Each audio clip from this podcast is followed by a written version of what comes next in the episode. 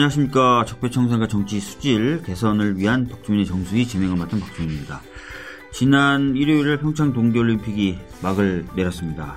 북한이 참가하면서 평화롭게 진행될 수 있었고 또 평화올림픽이라는 칭찬을 세계적으로 받은 올림픽이었습니다. 근데 좀 안 좋은 모습들도 좀 있었어요. 대표적인 게 이제 우리나라 여자 스피드 스케이팅에서 왕따 뭐 이런 또는 뭐 빙상연맹에 제대로 되지 않은 선수관리 뭐 이런 이야기들이 좀 나왔었고요. 그래서 이제 많은 국민분들이 좀 눈살을 찌푸렸는데요. 어떤 내용이고 해결 방안이 무엇인지 민주당 교문위 소속이신 수도권 내리사선 안민석 의원님 모시고 얘기 나눠보겠습니다. 안녕하십니까? 네. 우리 박주민 의원님 고생 많으시네요. 매주. 음. 저희가 이제 안민석 의원님하고 저하고 같이 이제 뭉쳐였던 달을 지난 대선 때 더불어민주당 지지율이 삼십 퍼센트가 안 나온 데를 돌아다니고 있는데 아홉 번 돌아다녔죠. 네네. 저는 사실 그 중에 한 번은 못 갔고 음. 하만 음. 아홉 번 다 이제 안민석 의원님을 가셨고 다음 주에는 또 충북 옥천하고 해서 몇 군데 더 이제 가, 가야 되는데요. 강화. 예, 강화. 뭐 계속 강행군의 연속이죠. 예. 의원님이 보시기에 효과는 있다고 보십니까 지금? 돌풍을 일으키고 있다는. 도, 돌풍을. 예. 흠지 돌풍을 일으키고 있다는. 근데 제가 신기한 게 기자들하고 지난주에 점심을 한 두 번 먹었어요. 음, 음. 다 알아요 기자들이. 아 그래요? 기자들이 아, 우리가 전혀 알아요. 홍보하지 않았네요. 예. 음. 이게 안민석, 박주민 두 사람의 공통점이랄까요? 오른손이 하는 일을 왼손이 모르게 하라. 그래서 사실 우리가 흠지투라는 발상 그리고 실천 자체가 새로운 그런 시도죠. 맞습니다. 예. 예. 그래서 이제 동해나 고성이나 함안 그런데 지지자들이나 당원들이 고마워하고 감동하는 게 이런 일이 처음이다. 예. 해방 이후에 국회의원이 세 명씩 세 명씩 다니지 않습니까? 예. 항상 현지 연구에 있는 스페셜 게스트를 스페셜 게스트 이제. 예. 모시고 다니니까 이런 게 처음이다 해방 이후에. 그래서 음. 굉장히 고마워하고 그러니까 그만큼 관심이 현재는 뜨겁죠. 그럼에도 불구하고 우리는 언론에 우리가 홍보하지 말자. 네. 네. 우리가 진정성을 가지고 어려운 지역을 다니다 보면은 그 자체로 이제 알아주게 될 것이고 그리고 우리가 뭐 내세우기 위해서 하는 건 아니죠. 그죠? 저도 이야기를 많이 들었어요. 기자분들한테. 네. 어, 굉장히 참신한 시도라고. 네. 어, 그래서 저는 박주민 의원과 함께 우리가 국회의원으로서 뭔가 좀 밥값을 어떻게 하면 제대로 할 수 있을까. 이제 그런 고민과 생각으로 이제 이걸 지금 진행하고 있고요. 지금 한 이제 열 번 마쳤고 앞으로 지방선거 때까지 저희들이 필요한 곳 또 지역에서 요청이 오는 곳을 우리가 환경이 좋은 데는 안 갑니다. 네. 힘든데 힘든데 골라 골라서 가고. 그런데 이제 다른 팀도 한 한두 팀 정도가 만들어지면 좋을 것 같아요. 음. 네.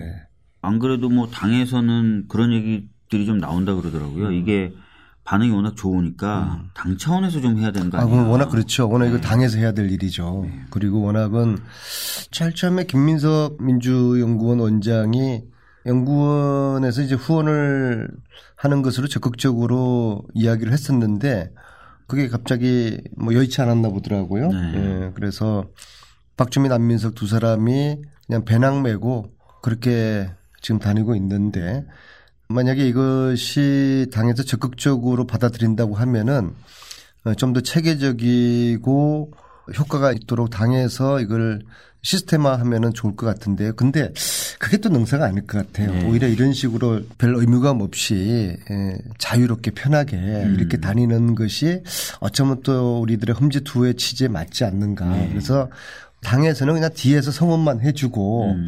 그리고 자발적으로 의원들이 이게 당에서 시킨다고 되는 게 아니잖아요. 그죠? 저희들 손, 음. 돈 써가면서 시간 써가면서 뭐 지역에 돌아오면 새벽에 지난번에 어, 하면서 돌아오니까 새벽 한 두 시인가 세 시인가 되더라고요. 그런 날이 네. 많잖아요. 아, 통영인가 음. 거기서 올라왔던 때도 한 두 시. 네, 네. 그렇죠. 장난 아니죠. 예. 네. 네. 그래서 이게 의원들이 자발적으로 한 두 팀 정도만 더 움직인다고 그러면은 음.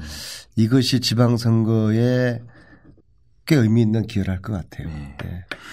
예전에 이제 총선 때 제 기억에 저도 했었는데 해서 이제 기억이 나는 건데 문재인 대표님이 영입하셨던 인사들이 전국을 돌아다녔었거든요. 네. 그래서 좀 분위기를 쇄신하고 그치, 바람에 예, 일으킨 도움이 됐죠. 공업하는 데 네, 도움이 네. 됐었어요. 그래서 음. 그런 형식의 기획도 음. 뭐 안민석 의원님 단장으로 해가지고 음. 뭐 음. 그때 당에서 좀 지원을 많이 해줬었거든요. 차도 버스도 움직이고 막. 음. 예. 음. 뭐 본격적으로 홈즈 투어단 해서 본격적으로 지, 지선이 일정에 들어가면은 당에서 이 일을 해야 되겠죠. 네. 네.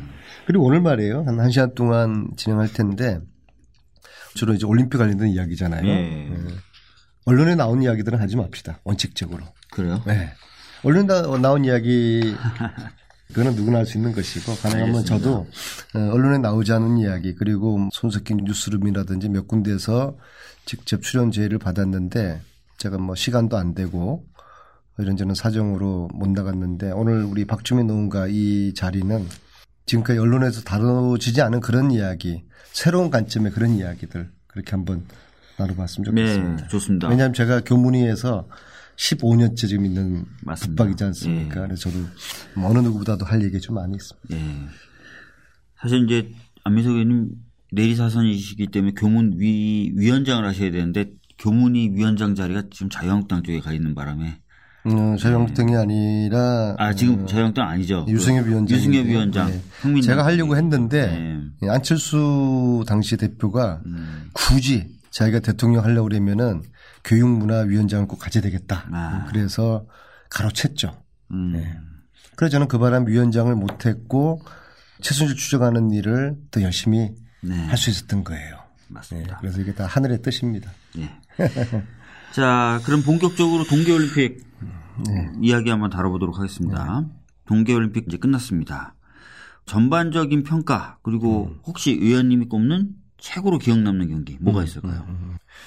올림픽을 통해서 남북한의 전쟁의 위기가 평화의 길로 이어지는 실마리를 마련했다는 점에서 저는 가장 의미 있는 평화. 평가로 하고요. 네. 문재인 대통령 공약에 평화올림픽이 있지 않습니까? 네. 박 의원님 이 공약을 누가 네. 문재인 후보의 손에 쥐어줬는지 모르죠. 음, 제 생각에 수도권 내리사선 의원님 아닐까. 알려주지 않은 건데요. 사월 구일날 네. 문재인 대통령께서 어느 한 행사에서 축사를 할 때 그 축사의 초안을 제가 쓰면서 이제 거기에 음. 이제 평화올림픽의 문구를 담았어요. 네. 그래서 공약이 되었고요. 음. 그리고 문재인 대통령 이것도 언론에 알려지지 않은 건데요. 네. 오늘은 계속 언론에 알려지지 않은 아, 뒷이야기 네. 시리즈입니다. 저희가 홍보할 때 언론은 전혀 안 나왔어요. 아, 그럼요, 그럼요. 이렇게 하겠습니다. 오월 문재인 대통령 되고서 한 보름 후에 네. 바흐 아이오씨 위원장으로부터 연락이 와요. 음. 어, 누구를 통해서 오는데요. 조정원 세계 태권도 연맹 회장을 네네네네. 통해서 네. 한 가지 의미 있는 제안이 옵니다. 음. 바흐 아이오씨 위원장이 문재인 대통령을 만나고 싶다. 어. 독대를 요청을 해요. 음. 그래서 제가 이제 청와대에 요청을 합니다. 음. 이거 대단한 거다. 음. 아이오씨 위원장이 먼저 제안을 하는 것은 대단한 것이다. 특히 네. 평창올림픽을 앞두고 있는 우리가 의뢰 입장인데 음. 슈퍼갑의 입장에 있는 아이오씨 위원장이 우리 대통령을 만나자고 하는 건 대단한 것이다 라고 음. 청와대 이야기했더니 청와대 참모들이 음. 말을 못 알아듣는 거예요. 음. 아이오씨 위원장 지가 뭔데 음.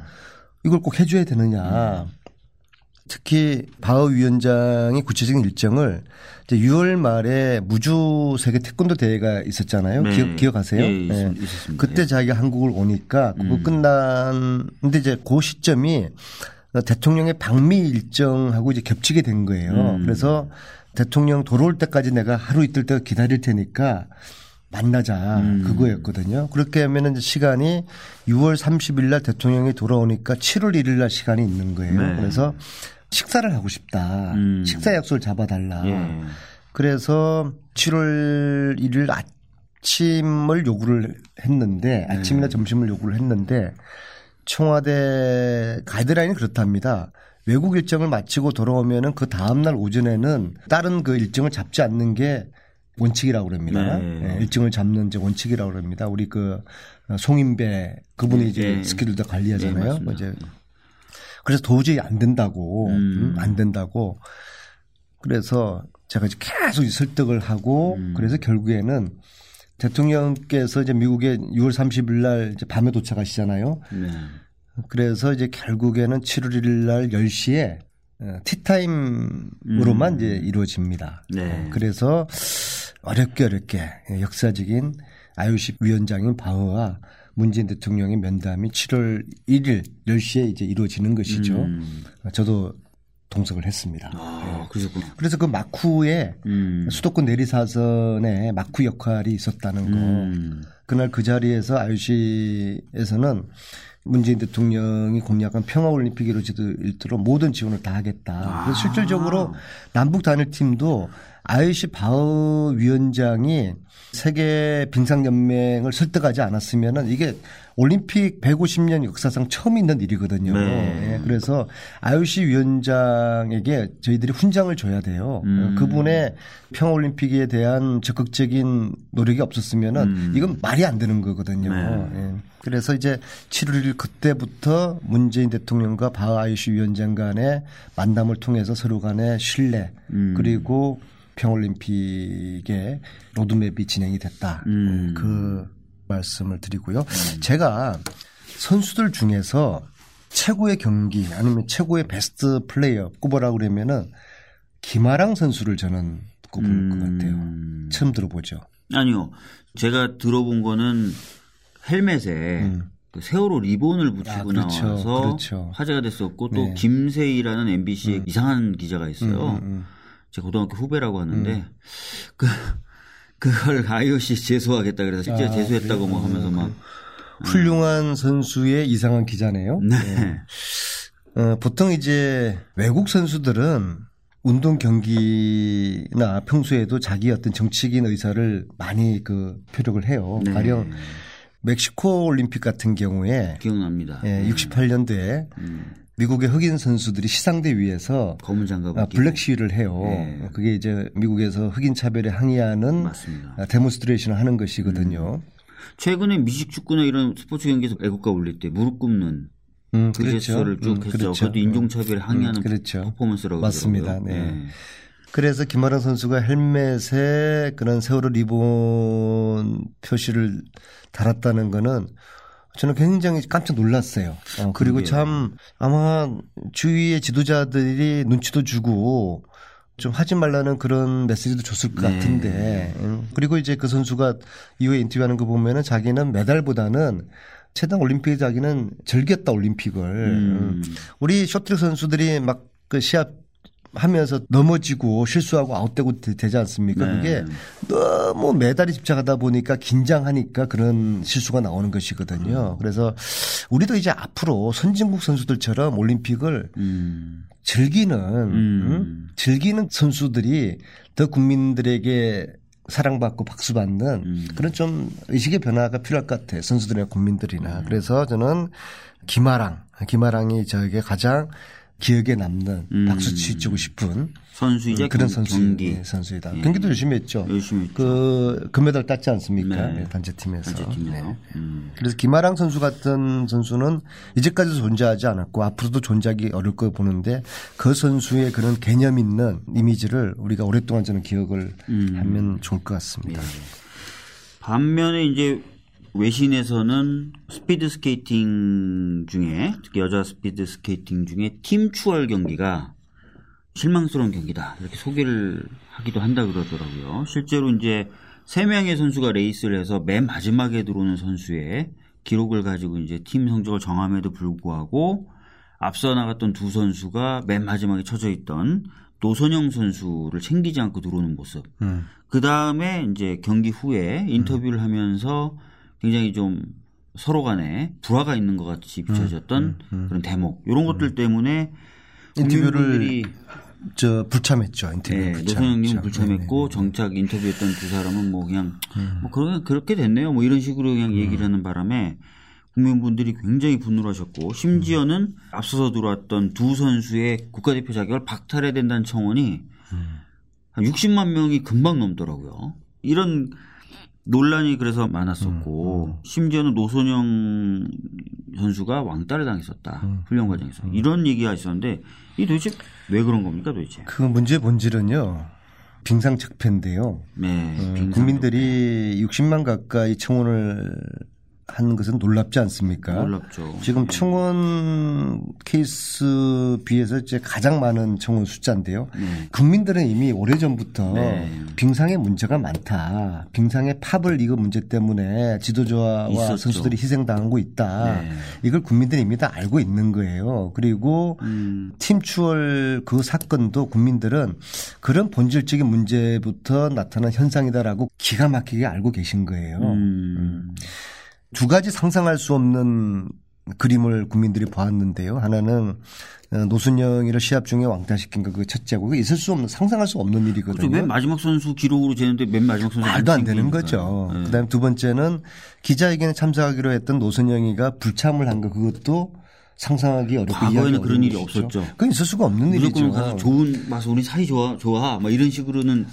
커버를 해 주는데 거기에 대해서 제 생각을 한번 말씀드리면요. 첫 번째 그 왕따 그 문제는 두 가지로 해석할 수가 있어요. 하나는 정말로 선수들 간의 갈등과 불화. 네. 예, 그것 때문에 두 선수가 음. 김보람이하고 또 다른 선수는 이제 어린 선수이기 때문에 네. 언니가 시킨 대로 했을 겁니다. 그래서 이제 김보람하고 노선영의 네. 갈등 음. 실제로 그 갈등 때문에 올림픽에서 말도 안 되는 정말 말도 안 되기보다도 부끄러운 거예요. 음. 그러니까 완전 스포츠맨십에 어긋난 것이고 그래서 국민들이 선수 자격 박탈이라고 그런 거 아닙니까? 그렇겠죠. 그게 선수들의 갈등에서 그 일이 일어났을 가능성이 첫 번째고요. 네. 두 번째 가능성은 음. 누군가가 지시를 했을 것입니다. 지시가 네. 노선영이 물 먹여라. 어이고. 노선영이 이제 혼내줘라. 누군가가 지시를 했을 가능성도 있다고 오. 봅니다. 이 두 번째 왜냐하면은 왜냐하면은 네. 김부름이 입장에서 노승희가 싫어서 그렇게 했을까? 그만큼 선수들이 자기 스스로 판단할 수 있는 환경과 구조와 문화가 지금 돼 있을까? 음. 안 그러거든요. 네. 선수들은 철저하게 음. 위에서 시키는 대로 코치 감독이 시키는 대로 하는 거거든요. 네. 주종 그런 관계가 아니라 그것은 어릴 때부터 불문율이에요. 스승과 제자. 그럼요. 네. 그래서 과연 김보람이가 자기의 판단으로 노선영이를 왕따를 시켰다 그러면 김보람은 지도자들의 눈치나 지도자들의 지시를 넘어서 자기의 판단을 우선시하는 굉장히 아주 독특한 그런 캐릭터 소유자죠. 음. 근데 은메달 따고서 큰절하는 거 보면은 또 그런 것 같지도 않아요. 네. 큰절 그것도 김보람 선수가 자신의 판단이었을까, 음. 지도자가 지시하지 않았을까 음. 그런 좀 생각을 해보거든요. 네. 그래서 김보람과 노선영 사이의 갈등으로 보기에는 일반적으로 선수와 지도자의 그런 관계에서 보면 이게 풀리지가 않는 것이죠. 음. 따라서 그런 행위는 누군가가 시켰을 내지는 묵인 방조했을 그런 가능성에 무기를 둘 수도 있는데요. 그래서 이것은 지시가 있었다면 왜 그런 지시를 했을까요? 그게 이제 어떤 파벌의 문제죠. 파벌의 음. 문제죠. 한쪽이 한쪽을 이거는 죽기 아니면 살기로 지금 오랜 동안 총성 없는 전쟁을 지금 벌여온 거거든요. 음. 그래서 어떤 국민들의 정서라든지 세계가 바라보는 카메라 눈 그런 것보다는 자기들과의 파벌 전쟁에서 이겨야 된다는 그게 더 우선적이라는 생각을 한다 그러면은 음. 그거보다 이상의 것도 할 수가 있는 것이죠. 음. 자 보세요. 이게 얼마나 지금 왜곡되고 비정상적인 빙상계냐 그러면은 국가대표를 때려요. 지도자가. 국가대표를 때린다. 네, 남자도 아니고 여자 국가대표 선수를 때린단 말이에요. 이건 음. 세계 올림픽 의사상에는 있을 수가 없는 일이에요. 훈련 과정에서 때린다는 그럼요. 거죠. 네. 그런 일들이 오랫동안 있어 왔단 말이에요. 음. 이번에도 심석희 선수인가요? 네. 올림픽 직전에 일월 달에 그런 사건이 있었잖아요. 모르는 음. 표정이시네. 일월 달에 그런 일이 있었는지는 제가. 네, 국가대표 심석희 선수가 예. 맞았어요. 음. 그래서 선수촌을 이탈하는 사건이 생겨요. 음. 처음 듣는 표정이시네. 진짜요? 아 진짜 요즘 공부를 안 하시네 별로. 제가 그랬나요? 애는 네. 애는 잘 커요. 뱃속에는 이게 예. 뱃속에 키우시느라고. 예. 어. 그래서 이 문제는 조사를 해야 돼요. 국가대표는 개인이 아니거든요. 음. 국가대표의 운영은 국민의 세금으로 운영되는 거예요. 네. 그래서 국민들의 기대에 부응할 의무가 있는 것이죠. 음. 선수들이 자신의 돈으로 국가대표까지 됐다고 하면 훈련한다 그러면은 음. 뭐 개인의 판단과 행동에 대해 본인들한테 책임만 주면 되는 건데 네. 이거는 국민들의 내 세금으로 운영되는 국가대표팀이에요. 음. 그렇다 그러면은 국민들의 분노를 자아낸 이 사건에 대해서 이게 과연 선수들 간의 갈등인지 아니면 지도자가 시켜서 한 일인지에 대한 조사가 돼야 되는 것이죠. 음. 그래서 재발되지 않도록 해야 되는 것이죠. 네. 그다음에 두 번째 노선영 선수가 기자회견에 불참을 했단 말입니다. 네. 말로는 아파서 불참했다는 거였는데 바로 에스비에스하고 또 인터뷰를 했죠. 하죠. 그래서 음. 아파서 한 건 아닐 거라고 봅니다. 음. 노선영 선수가 의도적으로 기자회견을 불참했을 수도 있고 그 역시 김보람과 또 다른 파벌의 위에 예, 위에서 노선영 선수에게 나가지 마라. 기자회견 가지 마라라고 지시했을, 지시했을 가능성도 있어요. 음. 이 역시 조사가 돼야 되는 것인데요. 네. 노선영 선수가 기자회견에 참여를 해서 음. 단순한 그냥 그 해프닝이었고 네. 선수들 간의 갈등도 없고 없었다. 우리 파벌 간의 그런 문제도 아니라고 이야기를 했더라고 그러면은 음. 그 문제가 정리가 됐겠죠. 종료됐겠죠. 자, 여기서 이제 우리가 들여다볼 게 그게 정리가 되지 않았기 때문에 노선영 선수가 인터뷰에 불참했기 때문에 그 전날의 흐름이 계속 이어졌어요. 네. 그 전날 흐름에 공격의 국민들 분노의 타켓이 누구였습니까? 김보름 아니죠. 그러면, 네. 실질적으로 그 위에 있다고 전, 보는 전, 전명규, 전명규 부회장이었어요. 부회장. 네. 전명규 부회장이 벼랑에 몰린 거예요. 네. 그래서 노선영 선수가 기자회견을 해가지고 이걸 다 해소를 시켰다라고 그러면은 전명규 부회장은 벼랑에서 뭐 나왔겠죠. 구제가 되는 예. 거겠죠. 그런 의심을 할 수가 있어요. 전명규를 만약에 제거하려는 그런 음. 척의 의도가 있었다고 그러면은 노선영 선수가 기자회견장에 나타나서 해결을 하는 게 제거를 원한 쪽에서는 그 해결을 원했을까요? 아니면 계속 그런 분위기를 이어지기를 원했을까요? 분위기가 이어지는 걸 원했겠죠. 그렇죠. 네. 네. 그런 의도를 가진 측에서 노선영에게 너 나가지 마라고 했을 가능성. 음. 이게 간단하지 않은 거예요. 네. 그래서 제가 며칠 전 올림픽 끝나고 난 다음에 열린 첫 번째 상임위원회 장관에게 이건 조사를 해야 된다라고 음. 요청을 했고 장관께서 조사를 하겠다고 했으니까 음. 이 조사의 결과를 한번 지켜봐야 되는 것이죠. 그러니까 지금 말씀하셨던 것은 이제 제가 잠깐 듣는 분들 위해서 정리해 보면 안민석 의원님께서는 팀추월 경기에서의 논란을 두 가지 가능성이 있다라고 전제하셨어요. 첫 번째는 선수들 간의 단순한 갈등. 네. 음. 두 번째는 파벌 간의 갈등. 네. 두 가지 가능성이 있다. 뭐 양쪽 다 가능성이 있는데 현재까지 봐왔던 십오 년간 음. 이제 교문위를 하시면서 봐왔던 음. 스포츠계에서는 음. 그 상식적 토대로 봤을 때는 음. 후자일 가능성이 좀 더 있을 수 있다. 음.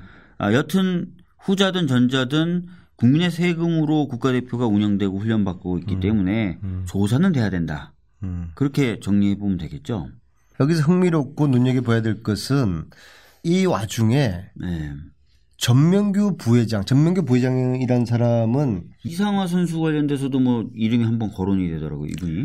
이분은 한국 빙상계의 보스라고 보면 돼요. 음. 부회장이지만은 이 빙상연맹 구조는 삼성이 구십 년대 후반에 음. 회장사를 맡게 돼요. 음. 그리고 삼성이 직접 연맹을 운영하지 않고 전명규 부회장을 통해서 정권을 주는 거예요. 네. 대부분의 협회가 다 그런 구조예요. 그러니까 네. 축구협회. 현대 정명규 회장이 회장이지만은 이분은 축구협회 내부 전혀 관여하지 않아요. 음. 그걸 지금 홍문보 전부이사를 통해서 다 하는 것이, 것이거든요. 네. 다 그런 식이에요. 특히 음. 재벌사가 맡게 될 경우에는 재벌사가 그 내부 구조를 잘 알지도 뭐 못하고. 뭐 전문적으로 하시는 분들도 아니죠. 그렇죠. 그래서 네. 이제 내부의 그쪽 전문가를 통해 가지고 음. 운영을 하게 하죠. 그래서 네. 빙상은 삼성이 구십 년 후반에 맡으면서 그 내부 정권을 전명규한테 준 겁니다. 네. 그래서 빙상 연맹의 문제는 음. 바로 전명규의 문제라고 해도 과언이 아닐 정도로 음. 전명규 부회장이 지난 십 년 이상 동안 빙산연맹의 모든 정권을 쥐었단 말이에요. 어. 정권이라는 거는 연맹의 이사회 구조가 전명규 인맥이에요. 음. 음. 그리고 그 이사들을 통해 가지고 심판의 배치 문제, 국가대표 발탁의 문제, 모든 것들을 다 결정을 하니까 네. 이것은 완전히 이제 전명규 왕국이라고 해도 과언이 아니죠. 음. 문제는 그 왕이 정권을 가진 사람이 존경받고 또 선수들의 인성교육도 강조를 하는 그런 철학을 가진 사람이면은 음. 그 왕국이 평화롭고 음. 또 공정하게 음. 자부무시 될 텐데 음. 만약에 그 정권을 가진 빙상계 왕이라는 그 사람이 아주 독재적인 리더십을 가지고 있고 음. 선수들 때리는 것을 방조하고 음. 과거에 자신도 선수들 때렸어요. 음. 때렸다는 이야기들을 여러 선수 출신들 하고 있는 거거든요. 음. 음. 그래서 이런 그 빙상업계의 폭력 문제라든지 불공정 문제를 주도를 하고 방조를 하는 그런 최고의 권력자라고 하면은 음. 항상 시끄러운 것이죠. 음. 그래서 빙상계가 항상 시끄러운 것은 최고의 권력을 가지고 있는 전명규 부회장이 음. 민주적 리더십보다는 어떤 독재적인 리더십을 가지고 있는 것부터 나타난다. 네. 저는 이제 그렇게 에, 보는 관점이죠. 음. 지금 말씀해 주셨던 그 전명규 부회장에 대한 의혹들이 몇 가지가 있는데 그 중에 음. 하나가 이제 안현수 선수가 러시아로 귀화한 게 전명규 부회장 덕분 아니냐, 때문 아니냐 네. 이런 얘기도 있는데 의원님은 좀 약간 네. 다른 말씀을 언론에 제기하셨어요. 어, 그럼요. 아니요. 네. 저는 이제 전명규 형의 독재적 리더십을 저는 좋아하지 않아요. 네. 선수들을 때리고 네. 아주 그냥 입에 거품 나올 정도로 그렇게 막 스파르치게 훈련 욕하고, 욕하고 네. 그런 과정을 통해서 따는 메달보다는 음. 정말 선수들의 지존과 음. 인성을 강조하면서 즐기면서 따게 하는 동메달에 대한 가치를 저는 소중하게 생각하는 사람이고 네. 또 시대가 그렇게 된 것이고요. 네. 선수들 때려가지고 얻는 금메달 그게 정말 이렇게 정말 우리 계속 돼야 됩니까? 음. 그런 식의 지도자는 안 좋아해요. 그러나 네. 또 진실은 진실인데요. 음.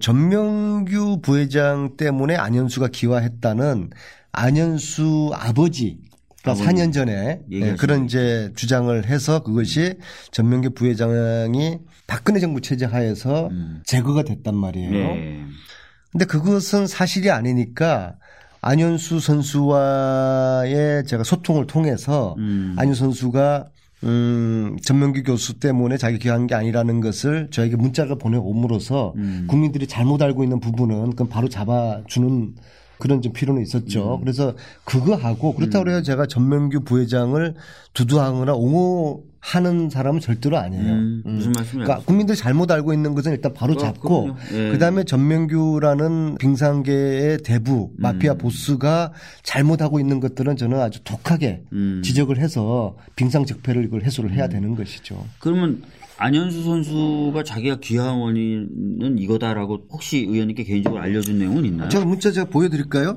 다 음. 보여드릴 수가 있어요. 네. 네, 그 이 문자에 의하면요. 네. 어, 자기는 음, 이제 부상을 당했고 음. 부상하는데 시간이 걸렸고 그 과정에 자기가 소속팀이었던 성남시청이 해체되면서 와. 운동할 수 있는 이제 기회가 됐다. 어려워졌는데 음. 그때 러시아에서 제의가 들어왔다. 음. 그래서 자기는 운동을 계속 더 하고 싶기 때문에 음. 귀화를 귀화를 택한 것이다. 음. 전명규 교수하고는 어, 관계가 지금도 좋고 음. 어, 여전히 어, 좋은 관계를 유지하는 사제지간이다. 음. 그렇게 이제 문자가 음. 있어요. 음. 네, 문자가 있으니까 그 그래서 이제 소치올림픽 때 상관왕까지 했지 않습니까, 안현수 선수가? 어, 그렇죠. 네. 근데 이제 이렇게 이제 안현수 뭐 이렇게 해서 어, 자, 제가 처음으로 공개하는 장문의 문자네요. 어, 그렇죠. 네. 네. 자 보세요, 어, 음. 보세요. 어, 애칭을 꼬랭이 꼬 꼬랑이네 꼬랑이 네. 꼬랑인데 자 보세요. 제가 처음 박주민 의원이니까 내가 처음 어, 엄청 장문의 문자인데요. 자.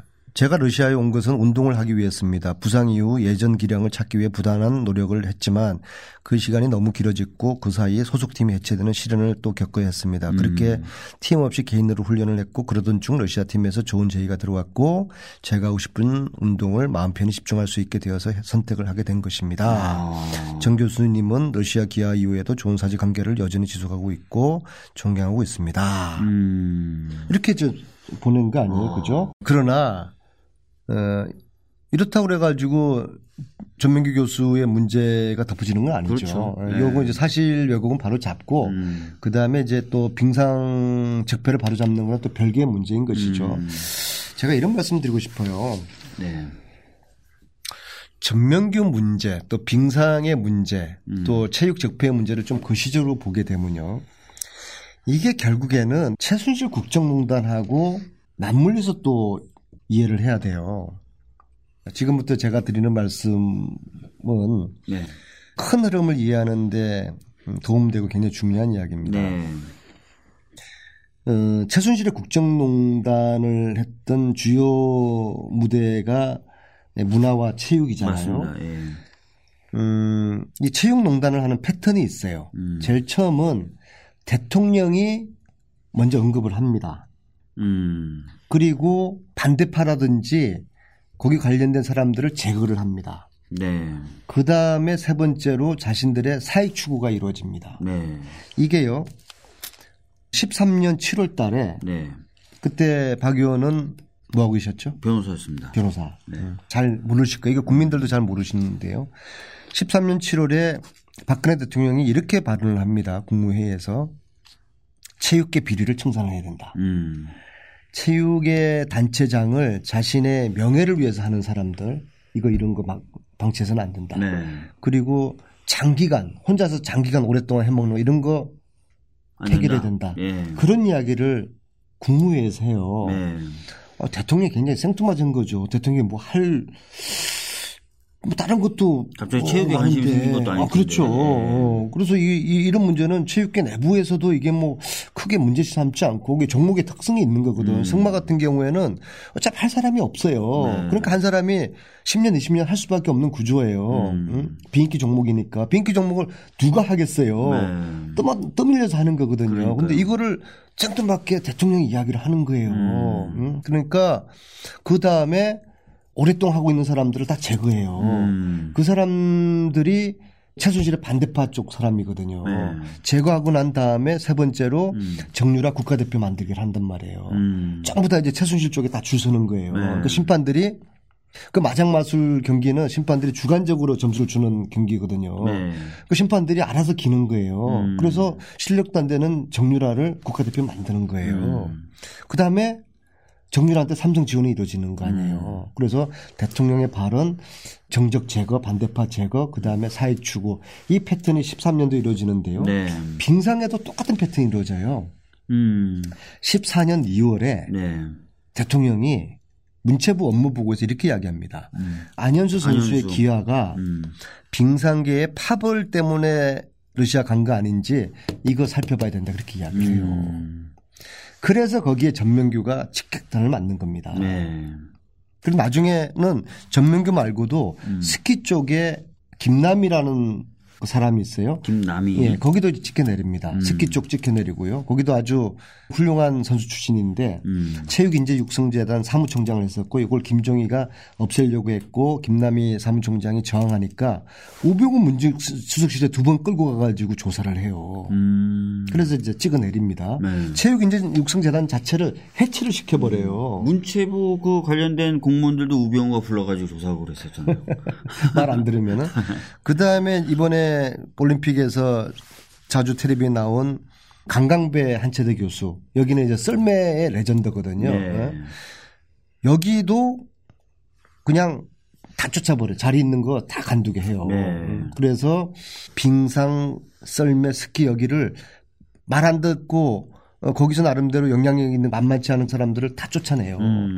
그 다음에 장시호가 동계스포츠 인재 육성재단 만들어서 연계센터 네. 만들어서 삼성에 돈을 지원을 해주고 음. 강릉을 동계스포츠 메카로 만들겠다는 그런 이제 이야기를 음. 하거든요. 패턴이 똑같죠. 십삼 년 음. 하고 대통령이 메시지를 이야기를 하고 음. 정적을 제거하고 그다음에 사회 추구가 이루어지고 이거를 우리나라 법원이 알아야 되겠네요. 왜냐하면 승마 지원은 뇌물이라 그러면서 음. 영재센터에 지원한 건 뇌물이 아니래요. 음. 그러니까 이 큰 흐름을 네. 검찰이 음. 못 읽은 건지 아니면은 아니, 검찰을 읽지 그렇게, 안, 읽고 싶지 않았던 건지 모르겠어요. 검찰을 그렇게 기소했는데 법원이 양자가 다르다고 보고 있어요. 똑같은 패턴이에요. 똑같은 패턴인데 네, 똑같은. 설명해 주신 거예요. 이거는 박준 변호사가 네. 아는 분들 통해 가지고 잘 좀 음, 설명해 주세요. 알겠습니다. 네. 그러니까 이런 식으로 해서 장악을 하고 지원을 그럼 정유라를 굳이 국대로 만들고 장시호를 지원하는 건 이거 돈 때문인 것 같은데 음. 정유라를 국대로 만들려고 했던 이유는 뭐야? 미래를 보장해 주려고 그런 겁니까? 어, 제가 이제 박태환 선수 의 이야기도 들어봤고요. 예. 그다음에 그 아이오씨 위원 됐던 유승민 이야기도 들어봤고요. 예. 전체적으로 이야기 들어보면은 박태환도 리우올림픽 못 나가게 괴롭힌 거 아닙니까? 그렇다고 정부가 문체부 예. 김종 차관이 예. 너 나가지 마 그랬고 유승민도 아이오씨 위원 되는 과정에서 정부가 도움을 전혀 주지 않아서 유승민 위원이 굉장히 서운해하거든요. 음. 과연 왜 그랬을까? 음. 그 퍼즐을 제가 쭉 한번 맞춰봤더니 저는 이런 그림이 나옵니다. 삼성이 정유라를 지원을 해서 네. 이천이십 년 동경올림픽 게임에 출전을 시켜서 올림픽 출전시켜서 음, 출전시켜서 메달을 딴다면 금메달 정유라 금메달이 아니더라 뭐 동메달이라도 네. 금메달까지는 뭐 어려울 수 워낙 실력이 안 되니까는요. 음. 근데 이제 정유라의 그 종목은 말만 몇백, 몇백억짜리 말이 있어요. 오백억짜리 말도 있어요. 네. 말만 좋은 말이 하면 이 마장마술 경기는 말에 의해 가지고 한 칠십, 팔십 퍼센트가 좌우가 되는 거거든요. 음. 그래서 이 올림픽에서 메달을 따면은 그걸로 저는 아이오씨 위원을 정유라 시키는 그런 프로젝트가 있었을 거라고 저는 생각을 해요. 음. 왜냐하면 아이오씨에 삼성 미치는 영향이 막강하거든요. 그렇죠. 스폰서 회사로서. 네. 그래서 삼성이 지원하고 또 정부가 지원하면은 음. 그 당시만 하더라도 보수 정권 자기들이 천년만년 해먹을 것처럼 생각했잖아요. 그래서 정부와 삼성이 지원하면은 그 다음에 이천이십 년에 정유라가 올림픽에서 메달을 딴다는 전제하라고 그러면은 정유라 아이오씨 위원이 이 그림이 가능할 수도 있죠. 음. 그 후에 혹시 정치하고 막 이런? 그거, 아, 역시 우리 박주민 의원이시네. 그래서 이천이십 년에 아이오씨 위원하고 음. 이천이십이 년에는 뭐가 있습니까? 선거가 있겠죠. 아, 이천이십사 년이죠. 이천이십사 년. 네, 네. 그렇죠. 네. 이십이 대 국회의원 선거죠. 네. 만약에 정유라가 아이오씨 위원이라고 그러면은 음. 이천이십 년에 된다고 하면은 아이오씨 위원한테 비례대표 주는 거야. 아, 그거야 뭐 체육 특기로 어. 체육을 대표하는 그럼요. 이혜리사 음. 선수 됐잖아요. 비례대표. 재산도 정유라 쪽에 가 있다고 많이 말씀하시잖아요. 음, 저는 그렇게 보죠.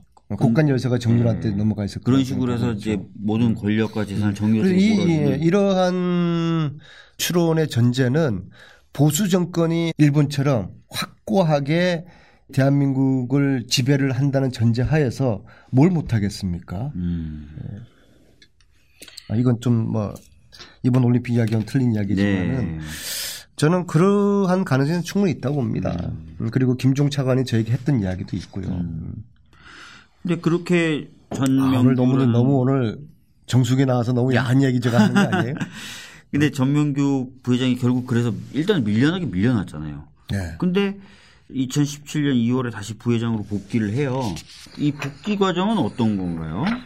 그 복귀 과정이요. 네. 국정농단 박근혜 대통령의 탄핵 이후거든요. 네. 이제 이제 구 정권의 힘이 쫙 빠질 때 음, 네. 그 시점에 전명규가 복귀하거든요. 십육 년 이월로 제가 알고 있는데요. 네. 네. 그때 되면 대세가 좀 확 기울은 거죠. 음. 그죠? 그러니까 박근혜 정부에 의해서 쫓겨났고 박근혜 정부가 거의 이제 몰락한 시점에 전명규 부회장이 다시 이제 복귀를 하게 되는 네. 것이죠. 그러므로서 요 이제 힘의 기울기는 왔다 갔다 해요. 음. 이제 전명규 교수는 일종의 불사조예요. 음. 과거에 여러 가지 불미스러운 일이 있었으면은 잠시 물러갔다가 또 뭐 이 년 지난 다음에 복귀하고 요런 계속 반복 과정을 거치는데 자, 그러면은 과연 궁금할 거예요. 전명규를 바치는 힘이 뭘까? 네. 뭐 정부도 아니고 음. 전명규의 뒷배는 뭘까? 삼성이 있는 거예요. 아. 삼성. 삼성 없이 전명규가 있을 수가 없죠. 그래서 따라서 삼성과 전명규는 공동 운명체죠. 음. 그리고 삼성이 회장사를 하고 있으니까 회장사가 선택한 전명규가 힘을 실릴 수밖에 없는 것이죠. 네. 재미있는 것이요. 사 년 전에 소치올림픽에서 네. 선수 단장이 누구였습니까? 잘 모르시죠, 우리. 네. 음. 사 년 전 일이라서요. 김재열이었어요. 김재열. 김재열은 누구죠? 어, 유명한... 이, 이건희의 사위죠. 예. 그죠? 그렇죠. 이건희의 둘째 사위죠. 네. 네. 김재열 사장이 단장을 갔는데요. 네. 워낙 이 사람이 아니었어요. 윤세형 아들, 에스비에스 음. 윤세형 아들, 네. 윤세형 아들 윤승민이가 단장으로 내정돼 있다가 막판에 음. 뒤집힌 거예요. 네. 이 뒤집히는 작업을 전명규 부회장이 한 거예요. 음. 그러니까 에스비에스 입장에서는 전명규를 죽이려고 했겠죠. 네. 그래서 지속적으로 안현수 아버지의 인터뷰도 에스비에스가 했고요. 네. 그 할 것은 전명규를 겨냥했고 전명규가 아웃됐고요. 음. 이번에 노선영의 인터뷰도 어디서 했는지 아세요? 에스비에스에서. 그렇죠. 네. 이게 우연일치가 아닐 거라고 저는 보는 겁니다. 음. 그리고 노선영의 이런 할 것도 결국엔 전명규를 겨냥하고 있었거든요. 음. 그래서 그러한 흐름이 있는 거예요. 음. 에스비에스와 전명규 사이에 그런 관계인데 그리고 전명규는 삼성의 뒷배가 있고 음. 어, 그런 힘의 역학관계가 엎치락뒤치락 하는 것이죠. 그리고 음. 지금은 전명규가 확고하게 잡았는데 음. 이번에 팀추월 이 사건으로 또다시 이제 흔들리고 있는 것이죠. 음. 결론이 어떻게 날지 모르겠지만. 어찌됐든 만약에 이제 이런 파벌 이런 얘기 언론에서 한 번도 안 들어봤죠. 안 네. 제가 말씀드렸잖아요. 음. 언론에서 나온 이야기는 하지 말자. 음. 원칙적으로. 어찌됐든 말씀하신 대로 이제 지금 빙상계 파벌이 존재하고 이 파벌 간의 갈등 때문에 자꾸 이런 문제가 벌어진다면 조사는 좀 해봐야 되겠네요. 근데 이번에 팀추월 이 사건뿐만 아니라 네.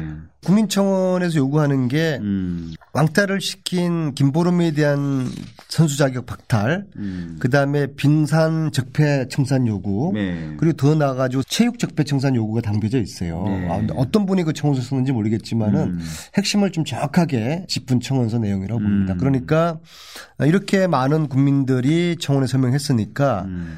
청와대나 우리 정부가 답을, 답을 해야 되는 것이죠. 음. 이 본질은 체육적폐 청산입니다. 음. 그리고 아쉬운 것은 체육적폐 청산을 올림픽 이전까지 정확하게 했더라고 그러면은 네. 빙산 적폐도 해결이 됐을 것이고요. 음. 그러한 적폐가 해결된 상태에서 올림픽 치렀다 그러면 이번에 팀추월 같은 이런 사건도 이런 부끄러움들도 일어나지 않았을 텐데요. 네. 이것을 우리가 못한 거예요. 음. 여기에는 사실 일 차적으로 빙상연맹의 책임이 있고 대한체육회의 책임이 있지만은 네. 본격적으로는 음. 이 체육적폐 청산을 못한 음. 예, 우리 문체부의 책임이 있는 것이죠. 네. 뭐 제가 여당이지만은 또 인정할 부분은 또 인정을 해야 되는 거 아니겠습니까? 음. 그래서 올림픽 끝났으니까 지금이라도 체육적폐 청산을 독하게 최순실이가 국정농단을 주 무대로 삼았던 체육적폐 청산을 과감하게 해야 되는데 음. 정부 입장은요 여전히 여전히 애매모호해요. 음. 아, 적폐 청산하면은 또 시끄러운데 좀 용어 좀 다른 용어 좀 없습니까? 적폐 청산 말고 더 좋은 용어가 뭐 있어요? 음. 과거 청산, 체육 과거 청산. 이걸 청산. 이걸 정부가 그런 확고한 의지가 부족하니까 네. 눈치를 보는 거예요. 음. 그래서 우리 정부가 적폐 청산을 하지 못해서 이런 사단이 났다고 보는데 여전히 지금도 확고한 의지에 있어가지고 제가 좀. 어, 미심쩍은 부분이 있어요. 네. 네. 사실은 이제 말씀하셨던 대로 뭔가 적폐가 있다면 조사하고 청산해야 되는데 그런 의지가 부족하다 보니까 정말 빙상연맹 파벌이 있다는 의혹 제기는 굉장히 오랫동안 있었던 거잖아요. 근데 이게 그동안 해결이 안 됐던 이번에 팀추월 경기 이거는 빙상계에서 빙산의 일각입니다. 음. 네. 자, 그거 아세요? 어떤, 예. 기본적으로 이 빙상계가 상당히 폐쇄적이고 독점적인 일 인 지배 체제인데 음. 그러다 보니까는 제가 그랬잖아요. 막강한 권력을 가지고 있는 전명규 교수는 민주적 리더십이 아니라 독재적 리더십이거든요. 음. 별일이 다 생기는 거예요. 음. 선수의 국가대표에 대한 폭력, 국가대표를 때리는 거는 음. 한 개인을 때리는 게 아니라 국민의 대표를 때리는 거예요. 음. 국가의 대표를 때리는 거예요. 따라서 음. 구, 국가대표를 때리는 거는 국민을 때리는 거예요. 네. 이게 어떻게 있을 수가 있는 일이에요. 음. 정말 경악할 노릇이죠. 그런데 네. 이번에 심석희 선수의 폭행이 이전에도 음. 지속적으로 있어왔고 이미 이천사 년에 음. 쇼트랙 국가대표들 폭행 사건이 있었어요. 네. 그래서 제가 그 당시에도 교문위에 있었던데 그때는 국회에서 네. 진상조사를 나갔어요. 음. 그런데 그때보다 지금이 더 못해요. 음. 국회에서 진상조사할 지금 움직임이 없어요. 음. 세상은 십 년이 지났는데 네. 그래도 이천사 년에는 국가대표 폭행 사건에 대한 진상조사를 국회에서 했는데 네. 지금은 국회에서 그걸 하지 않고 있잖아요. 음. 이거는 굉장히 좀 심각한 문제라고 봅니다. 음. 그렇지 않습니까? 음. 이번에 그러니까 뭐 문체부 조사를 한번 보고 그때 그 음. 문체부 조사 내용에 말씀하셨던 국가대표 폭행 사건이 이게 좀 다 포함이 될, 돼야 될 것 같고 조사한다면. 그렇진 않죠. 이번에 진상조사는 팀추월 관련된 것만 있을 거예요. 아, 한다, 네. 그래서 이제 음. 빙상계의 적폐가 청소될 수 있는 어떤 별도의 진상조사가 필요하죠. 음. 그렇지 않으면 이거 또 그냥 넘어가는 거예요. 네. 그러면은 사 년 후에 북경올림픽에서도 음. 또 상상할 수 없는 부끄러운 일이 또 벌어지는 겁니다. 이게 아이고. 지난 이십 년 동안 계속 악순환이 반복돼 왔던 거예요. 음. 그리고 이번에 이게 특별한 일이 아니라 사 년 전에도 있어 왔던 음. 그런 일들이 생겼고 앞으로 사 년 후에 또 생길 겁니다. 그래서 음. 이것을 문체부가 정확하게 문제를 인식을 해서 네. 이번 기회에 톡하게 이 적폐를 뿌리 뽑겠다. 음. 삼성 없는 전명규 없는 빙상 이걸 상상을 하지 않는 거거든요. 네. 지금 문체부에서는. 음. 그게 흔히 그런 겁니다. 어떤 독재자가 있으면은 그 독재자가 없으면은 음. 그 다음 세상이 불안하고 혼란이 있을 거라고 생각을 해요. 네. 그러나 그 독재자가 물러간 그 다음 시대에 더 평화롭고 더 사람들이 잘 살 수 있는 그런 세상들이 만들면 되는 거 아니에요. 맞습니다. 예. 전명규의 독재적인 리더십이 이게 바뀌어야 돼요. 음. 그분 스스로가 지금도 어디 숨어 있는지 모르겠어요. 음. 절대로 안 나타나요. 음. 실제로 모든 권한 다 행사하면서. 네. 빙상연맹이 전명규 부회장이 국민들에게 해명하고 사과할 부분 사과하고 음. 앞으로 어떻게 바꾸겠다 그런 음. 의지를 담은 메시지가 있어야 되는 건데 숨어 있어요. 그러니까요. 사실, 사실 저는 이해되지 않고 용납되지 않는 것이죠. 이번 음. 기자회견에도 사실 선수하고 감독만 나타났고 웃기는 거예요. 이승훈 선수가 미안하다고 사과하고. 웃기는 거죠. 네, 빙상연맹은 음. 전혀 나타나지 않는. 보스는 마피아 보스는 뒤에 딱 숨어 있고 음. 선수 지도자들만 애꿎게 음. 국민들에게 머리 조아리고 큰절하고 눈물 흘리고 좀 그런 거예요. 네. 저는 굉장히 이 사태를 심각하게 보고 음. 정말 전명규 부회장이 사과하지 않고 음. 개혁하겠다는 그런 의지를 나타내지 않으면은 음. 이제 전명규 없는 음. 우리나라 이제 빙상 연맹의 새로운 그림을 만들어야 되고 만들어낼 수밖에 없다. 선수들을 때려서 기합 주어서 얻는 금메달보다는 음. 당당하게 얻는 동메달 음. 이게 대한 가치를 국민들과 언론들이 더 소중하게 여기는 음. 그것만 전제되면은 전망규 없는 빙산연맹 더 좋은 그림이 나올 수가 있는 것이죠. 네. 그리고 얼마나 많은 선수들이 희생을 되느냐 제가 한 가지에만 네. 들어볼게요. 이거 전혀 알려지지 않은 건데요. 음. 제보가 들어온 겁니다. 음. 서른 살 미혼의 여성인데 음. 선수 선수 출신이에요. 선수 출신 선수 출신인데. 자살을 몇 번 시도를 했어요. 음. 예. 그리고 의사는 그 선수가 자살 고위험군에 지금 포함되어 있어서 네. 지속적으로 지금 관찰하고 있는데요. 음. 스토리가 이런 겁니다. 중학교 때까지는 선수를 잘했어요. 네. 아주 유망주였어요. 그런데 네. 고등학교 때 어느 날 갑자기 운동을 간둡니다. 음. 부모도 몰라요. 네. 그리고 이후에 자살을 시도를 해요. 음. 그래서 정신과 상담을 받았더니 그 의사에게 실토를 하는 겁니다. 지도자에게 폭행을 당했다. 음. 그래서 그 폭행이 너무나 가혹해서 음. 너무나 고통스러워서 운동을 그만두었다. 음. 그런 일이 있는 거거든요. 문제는 과연 지금은 우리 국민들이 알려진 거는 시상대회에 올라가 있는 메달 딴 선수들만 우리 국민들은 기억하고 박수를 치지만 네. 그 메달이 이루어지기까지 빙상에서 구조적으로 있어왔던 오랫동안 음. 있어왔던 짬짬이 밀어주기 음. 여기에 희생된 선수들이 네. 그 많은 수많은 이름 모를 선수들 사라져간 그 선수들에 대한 실태가 조사가 되지 않았거든요. 네. 이게 조사가 돼야 되는 거예요. 음. 얼마 전에 이제 그 얘기 나오더라고요. 어떤 부모님이 인터뷰를 했는데 자기 아들은 이승훈 선수의 뭐 탱크였다. 네, 네.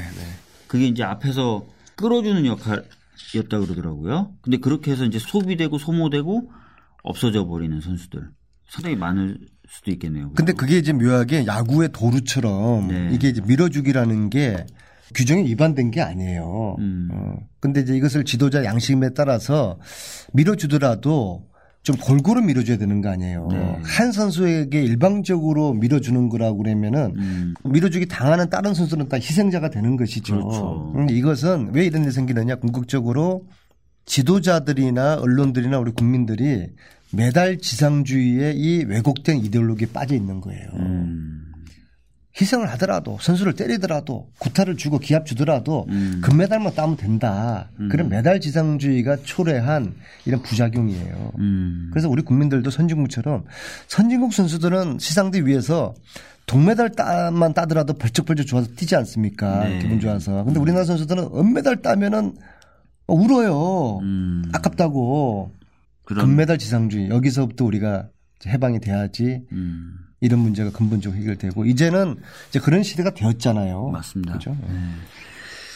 오늘 오셔가지고 안민석 의원님께서 빙상계의 여러 가지 적폐 그리고 적폐의 원인 중에 하나로 작용했었던 최순실 국정농단에 대한 얘기 해주셨고 또 무엇보다도 강조하신 이야기가 금메달 지상주의 를 탈피해야 되죠. 어, 탈피해야 되고 음, 음. 또 이 기회에 빙산연맹이라든지 이런 쪽에 대한 조사가 좀 이루어져서 각종 파벌 문제 뭐 이런 것들 제대로 조사돼야 된다는 것을 강조해 주셨습니다. 어, 어떻게 보면 국민분들이 좀 분노도 많이 하셨지만 아, 이게 좀 제대로 승화가 되려면 말씀하신 대로 좀 진상이 철저하게 조사가 되고 거기에 따른 여러 가지 시정이 이루어져야 될 거라고 생각을 합니다. 오늘 마지막으로 하고 싶으신 음. 말씀이 있으시다면 오늘 저는 이제 우정 출연을 했습니다. 네. 아, 제가 박주민 의원과 함께 험지 투어를 다니면서 가족을 너무 소홀히 해가지고 어, 이번 삼일절 연휴 동안에 네. 가족 여행을 하기로 했는데 네. 지금 가족을 지금 어제 지금 떨쳐두고서 이거 박주민하고 약속을 했으니까 이거 하고 내가 합류하겠다. 네. 지금 소위 말하는 우정 출연입니다. 네. 그래서 매주 이 정수기 이 프로를 운영하는 우리 박주민 의원을 지원하는 그런 우정 출연을 했는데요. 어, 결론은 그겁니다. 적폐 청산이 사회 모든 분야에서 이루어져야 되고 지금 진행되고 있는데 네. 오로지 체육 이 부분에 있어가지고 적폐 청산이 지금 사각지대로 방치가 돼 있어요. 네. 이 복마전인 빙상계, 체육계 음. 여기에 대한 적폐 청산을 문재인 정부가 또 당에서도 관심을 가지고 당에서 관심 하나도 없거든요. 이걸 해야 되는 것이죠. 음. 국민청원은 육십만이 이르렀는데 음. 이 적폐 청산, 체육 적폐 청산, 빙상 적폐 청산, 박주민, 안민석이 함께 네. 관심 가지고 하도록 하겠습니다. 박주민의 정수기 오늘은 여기까지고요. 다음 주에도 적폐청산과 정치의 수질 개선을 위해서 필요한 곳이라면 언제든지 어느 곳이라도 달려가도록 하겠습니다. 오늘 나와주셔서 정말 감사합니다. 마지막 한마디 좀 덧붙여드릴게요. 네, 하십시오. 사 년 전에 박근혜 대통령이 체육비리 청산 이야기 했잖아요. 네. 근데 거긴 뒤에는 이제 자기 꼼수가 숨어 있었죠. 네, 네, 네. 진정으로 문재인 대통령이나 추미애 대표께서 음. 체육비리 척결하자 이런 말씀 한마디만 해주시면은 음. 체육적폐 청산하는데 큰 동력이 될 것 같습니다. 네. 오늘 이것으로 마치겠습니다. 감사합니다. 감사합니다.